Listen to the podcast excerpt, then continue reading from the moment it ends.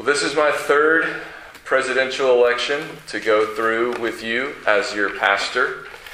And uh, so this is not the first time that I have come before you after an election, even after a contentious election, to try to help us think biblically about how we should respond to what has just happened. Uh, this year, as I have done in the past, I uh, sat down, uh, this time it was on Tuesday morning, and I wrote out five truths that I thought it would be important for us to be reminded of on Sunday, regardless of how the election turned out. Uh, then on Wednesday, uh, we didn't know who had won yet, and I wrote out the entire sermon, not having any idea uh, who was going to win. And honestly, I thought we would be here this morning still not knowing who had won. But now we know, and uh, now we need to move forward, and we need to know how to move forward, and what to think, and what to do, and how God uh, wants us to live um, and act and think in this moment. Now, I reject the hyperbole that says every four years, this is the most important election of our lifetime. However, it does seem like over the last 10 or 12 years that things have gotten more and more contentious Perhaps you could even argue that each of the last three elections have been more contentious than the one before it. And I don't think it's in doubt that the trend in our culture right now is toward division and distrust and sometimes even disgust toward those who are on the other side of the political spectrum. And uh, that's deeply concerning. Uh, that's deeply troubling. And only time will tell if this election is going to change that trend or if it's going to continue or if it's going to get worse. None of us knows right now. And I don't expect that all of you in this room or uh, watching or listening to this later, I don't expect that all of you feel the same way about how the election turned out. I don't expect that all of you voted the same way in the election. But I'm not addressing you as Republicans or Democrats or Libertarians or Independents or any other party affiliation. I'm addressing you as Christians. I'm addressing you as those who believe in God the Father Almighty, the maker of heaven and earth. I'm addressing you as those who believe in Jesus Christ, his only begotten Son, our Lord, who was born of the Virgin Mary who suffered under Pontius Pilate, who was crucified, dead, and buried. I'm addressing you as those who believe that this same Jesus Christ was raised from the dead, is now seated at the right hand of the Father, and will one day return to judge the living and the dead. I'm addressing you as those who believe in the Holy Spirit, the Holy Catholic Church, not the Roman Catholic Church, but the universal church, the communion of saints, the forgiveness of sins, the resurrection of the body, and life everlasting. If you confess those truths, you shouldn't have been looking for a Savior in this election because you know there's only one and you know who He is. It's Jesus Christ. If you don't confess those truths, we invite you even now to turn to Jesus, to trust in Jesus because He is the only one who can save. He is the only one who can mend what is broken in your life and in this world. He is the only one who can and will set all things right. And if you do confess those truths, I want to remind you this morning of five more truths from Scripture that ought to be bedrocks for you, non negotiables that not only inform but govern the way that you live. So, this morning I am going to give us five truths in response to three questions. First question is what truths can we hold on to in a time of uncertainty? In a country that is suffering a pandemic? The second question is how should we see ourselves in a country that is painted red and blue? And the third question is what is our role as Christians in a culture that is so deeply divided? Right, so, number one, what truths can we hold on to in a time of uncertainty, right? In a country that is suffering a pandemic. The first truth that we can and must hold on to right now is that God is in control. That's a simple truth. It is a fundamental truth, but it is an easy truth to lose sight of. The more things seem outside of our control, the harder it is to remember that God is in control. And yet, the more essential it is that we remind ourselves that God is in control. This is a truth that the Bible affirms and encourages us with from Genesis to Revelation. All throughout the Bible, we are told not to fear because God is in control. Psalm 115, verse 3 states unequivocally Our God is in the heavens, He does all that He pleases. Psalm 103, verse 19 says, The Lord has established his throne in the heavens, and his kingdom rules over all. There is nothing that can thwart God's will, God's purpose, God's plan. He is in control, and he gets to do what he wants because he is God. And because he's in control of all, and because he reigns over all, the Bible also tells us over and over and over that the kings and rulers of this world, the presidents of this world, are in his hand. In Exodus chapter 9, God says to Pharaoh, who was likely the most powerful person on the planet at the time, God says to him in Exodus 9 15 and 16, by now I could have put out my hand and struck you and your people with pestilence, and you would have been cut off from the earth. But for this purpose I have raised you up, to show you my power, so that my name may be proclaimed in all the earth. Pharaoh was not in control. Pharaoh did not have ultimate power. He was in God's hand, and God was using him for his plan. Similarly, later in the Bible, we're told of uh, King Cyrus, the king of the Persians, in Ezra chapter 1. It says, In the first year of Cyrus, king of Persia, the word of the Lord by the, uh, that the word of the Lord by the mouth of Jeremiah might be fulfilled. The Lord stirred up the spirit of Cyrus, king of Persia, so that he made a proclamation throughout all his kingdom and also put it in writing.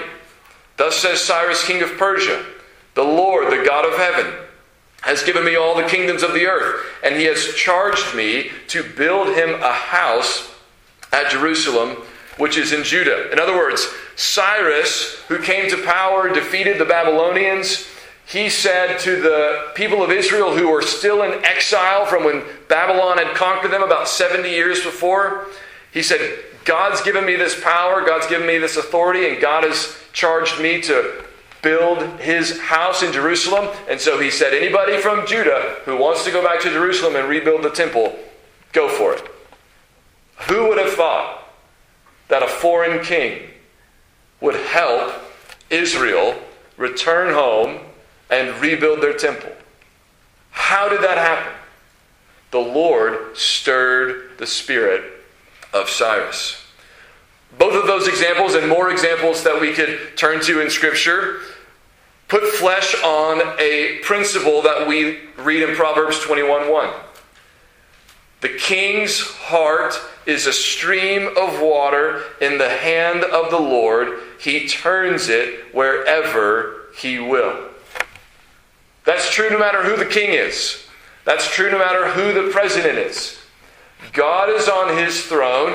His throne rules over every earthly throne, and he is able to move the heart of every ruler on every throne to accomplish his will and his purpose. There's nothing going on down here that can keep God from doing what he decrees up there. He is still in control. And his map doesn't look like our maps. Uh, many of us, for the last several days, have been staring at maps painted red and blue with pink and light blue and gray, and we've been wondering what those maps might mean, what those maps might lead to. But God's map looks very differently, very different than our map. We get an idea of what God's map looks like from Psalm 2. Psalm 2 begins this way Why do the nations rage and the peoples plot in vain? The kings of the earth set themselves, and the rulers take counsel together against the Lord and against his anointed, saying, Let us burst their bonds apart and cast away their cords from us. He who sits in the heavens laughs. The Lord holds them in derision. Then he will speak to them in his wrath and terrify them in his fury, saying, As for me, I have set my king on Zion, my holy hill. In other words, God's map looks like this all the nations, all the people who are plotting and raging against the Lord and against his anointed, meaning against God and against his Messiah, against Jesus Christ they're all in the same camp. They may have different affiliations, they may come from different nations, they may speak different languages, they may follow different political parties, but all those who are in rebellion against the Lord, they're in one group. And then there are those who willingly bow their knee before King Jesus, who submit to him, and they're in another group. And that is the one division that actually ultimately matters. Have you bowed the knee to King Jesus, or are you resisting his rule and his reign from heaven? And there are blue people and there are red people in both of those camps. But this is the map that matters most importantly. This is how we must look most fundamentally at the world. There are those who are shaking their fist at Jesus. Red people, blue people, in between people shaking their fist at Jesus. And there are red people, blue people, in between people who are bowing their knee before Jesus. That's what matters most. And regardless of who is in rebellion against God, regardless of what their plans, what their plots, what their schemes are against the Lord and against His anointed, God is undeterred. God is unafraid. He laughs at his enemies. He holds them in derision. He has installed his King Jesus on his holy hill, and no one can unseat him or dethrone him. He rules and he reigns. The second truth we need to remember when we're wondering what truths can we hold on to in a time of uncertainty and division? The second truth is that Jesus will build his church, and no one can stop him. One of the unfortunate, even perhaps disturbing things that we have seen over the last several months is there are people who, at the least, hold the church in light esteem, if not manifest animosity toward the church. And that concerns us, right? That concerns Christians. Uh, that has led to uh, court battles over whether churches can meet in person and, and those kinds of things. Um, and there are some legitimate concerns about the direction things are headed in our country in terms of religious liberty. There are some good signs, but there are also some disturbing trends. How are we to think about those things? Well, we must remember what Jesus said to Peter in Matthew 16 when Peter made the good confession. Uh, Jesus said, Who do you say that I am? And Peter said, You are the Christ, the Son of the living God. Jesus said to him, I tell you, you are Peter, and on this rock I will build my church, and the gates of hell shall not prevail against it. Jesus will build his church, and not even Satan can stop him. not even Satan can prevail against the church. Now, there may be times of pruning, times of winnowing, times of distress for the church. There may be times where we experience persecution and times where we experience um, more freedom and sort of unhindered blessing. But no matter what time we may, we, we may find ourselves in, Jesus will always be building his church and the existence of his church and the growth of his church will never, ought never to be in doubt.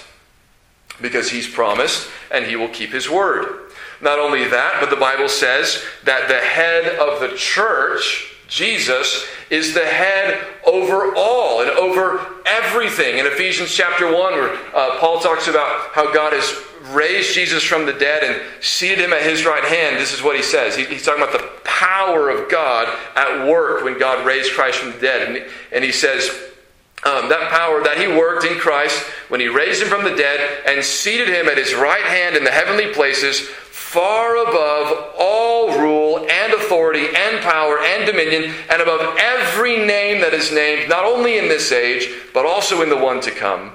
And he says, He put all things under his feet, that is, under Jesus' feet, and gave him as head over all things to the church, which is his body, the fullness of him who fills all in all.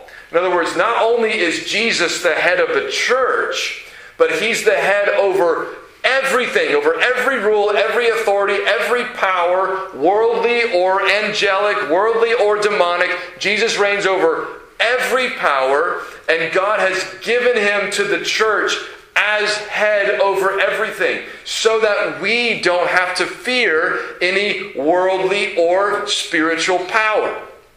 We know that no matter what power might be arrayed against us, against the church, we know that Jesus has ultimate authority over that power. Even if he allows resistance, opposition, persecution, he will never allow triumph over his church. He will continue to build his church. Which means we don't need to fear, even though the earth itself gives way. All right, second question How should we see ourselves in a world or in a country that is painted red and blue. How ought we to think of ourselves? Well, there are lots of things we could say on this point, but here's the one thing I want to say this morning. We who are Christians, we are united because our ultimate identity is in Christ. Our ultimate identity is not in who we voted for. It's not in political parties or political identities. It's not in any of the identities that our culture seeks to uh, label us with and make ultimate for us. Instead, our ultimate identity is in Christ. Uh, Paul says this uh, in a couple different places, at least. In, in Philippians, when he wrote the letter to the church at Philippi, Philippi was a Roman colony. Not every city in the Roman Empire was a Roman colony. Roman colonies had certain privileges. And if you had Roman citizenship, that was a really big deal. Not everybody in the Roman Empire had Roman citizenship. But when Paul wrote to this Roman colony, and likely uh, at least some, perhaps many of the people in that Roman city, a uh, Roman colony, had Roman citizenship, or if they didn't, they probably aspired or, or would like to have had Roman citizenship. Here's what Paul says to that church in Philippians 3:20. He says, "Our citizenship is in heaven, and from it we await a savior." So whether or not you're a Roman citizen or just would like to be a Roman citizen, remember your ultimate citizenship is in heaven. Your ultimate identity is that you belong to the kingdom of heaven, you belong to King Jesus, and you are waiting for the day when he will return and, and consummate his kingdom on the earth. Similarly, in Galatians 3 28, Paul says, There is neither Jew nor Greek, there is neither slave nor free, there is no male and female, for you are all one in Christ Jesus.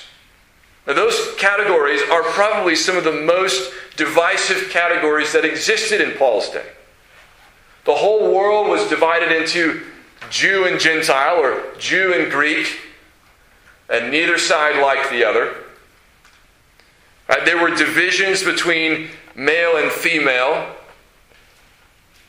There were divisions between slave and free. And there were more divisions besides. We have our own divisions today. Some of those have, if not disappeared, at least become less significant in some ways. But we have our own divisions, right? Our own camps, our own sort of ways of labeling ourselves and trying to elevate ourselves over one group or the other.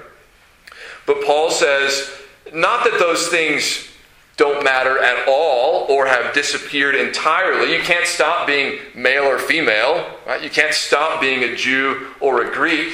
But what he says is when it comes to our standing before God, those identities have no lasting importance. Those identities are not what define us and ought not to be what divides us because what unites us is more significant, and that is that we are all in Christ. Whether you're a man or a woman does not affect your standing before God. Whether you are a Jew or a Greek does not affect your standing before God.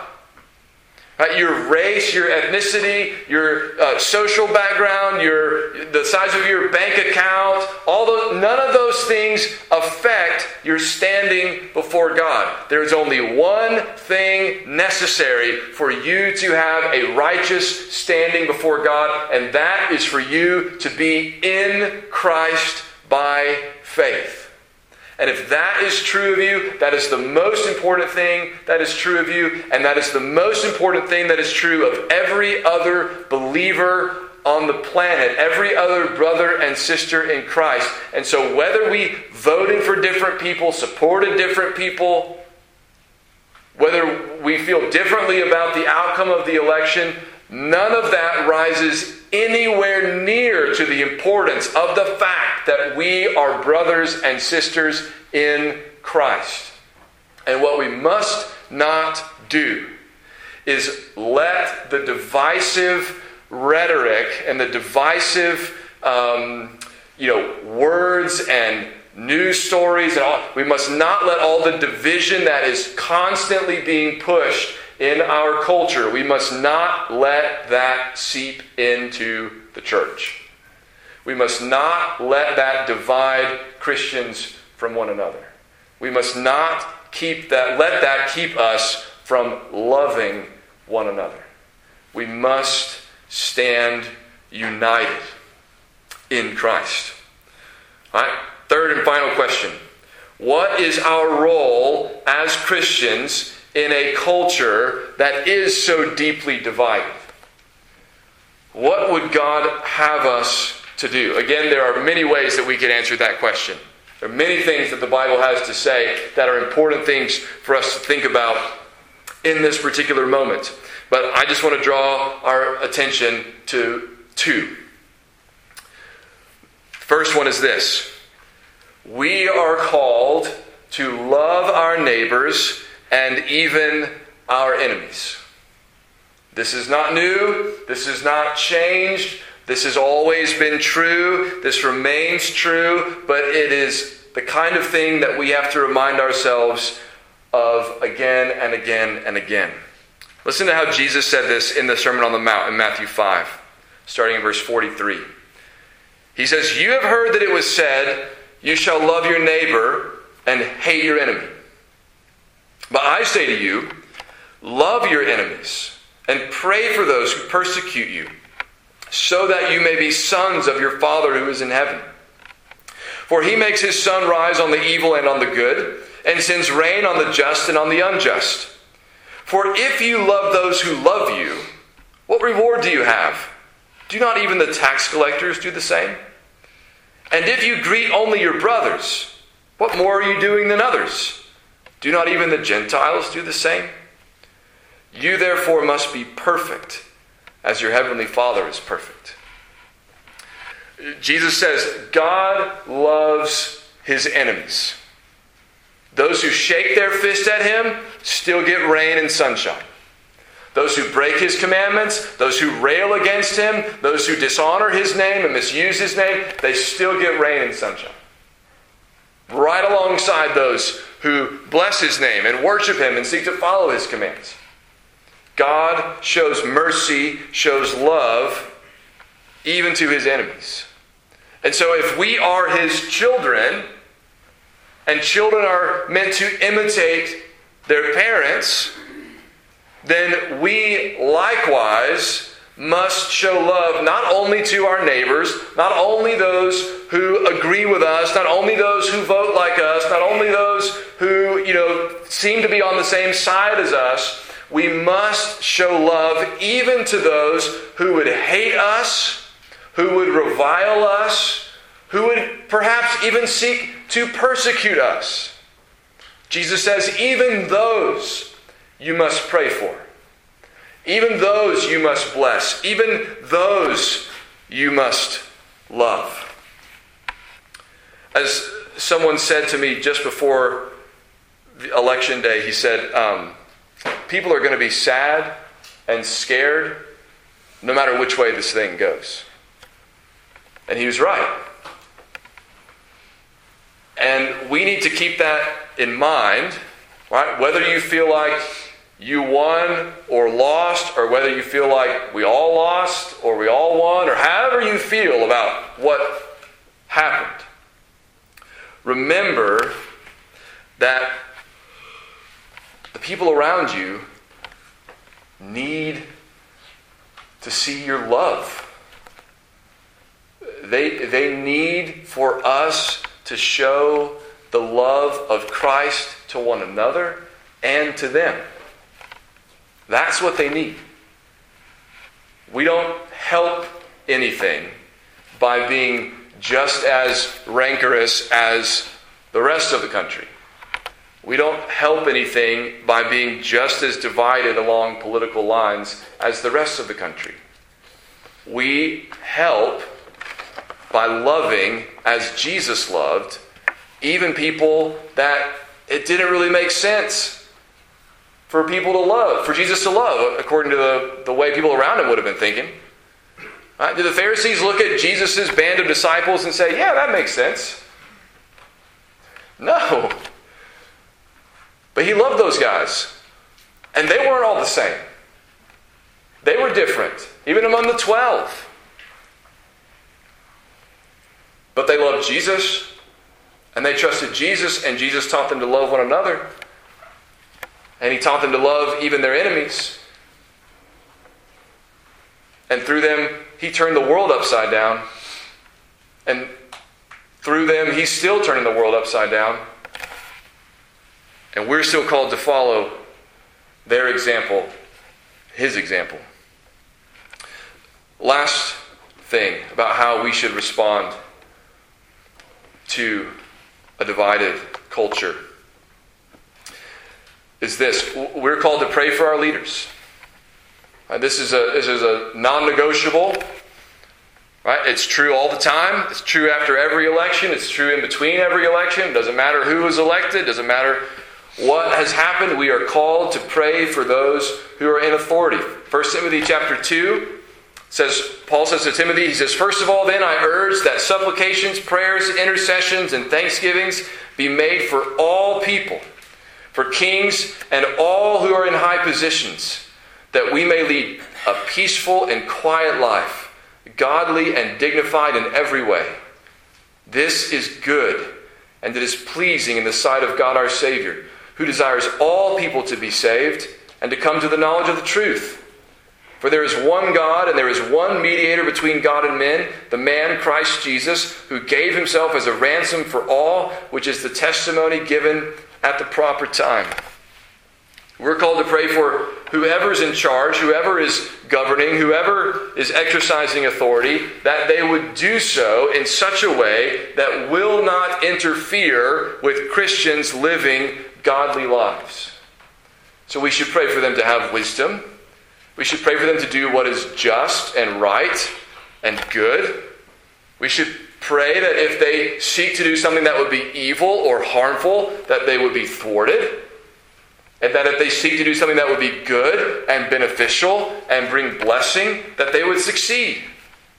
We should pray that they would be humble, that they would not seek to usurp the authority that belongs only to God, and try to tell people what they can and can't do when it comes to worship.